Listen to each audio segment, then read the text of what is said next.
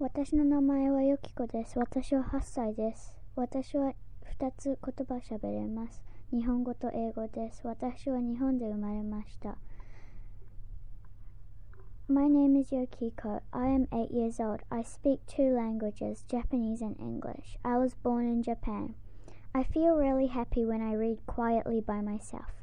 Gymnastics is my favorite sport because I get to know more moves. My mum is so lovely because she is a chef.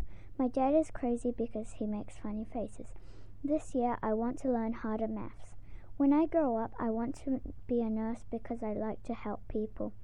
Something I don't like doing is eating mushroom because it is my least favorite food. I would like to tell you that sometimes when I'm sleeping, I fall off the bed.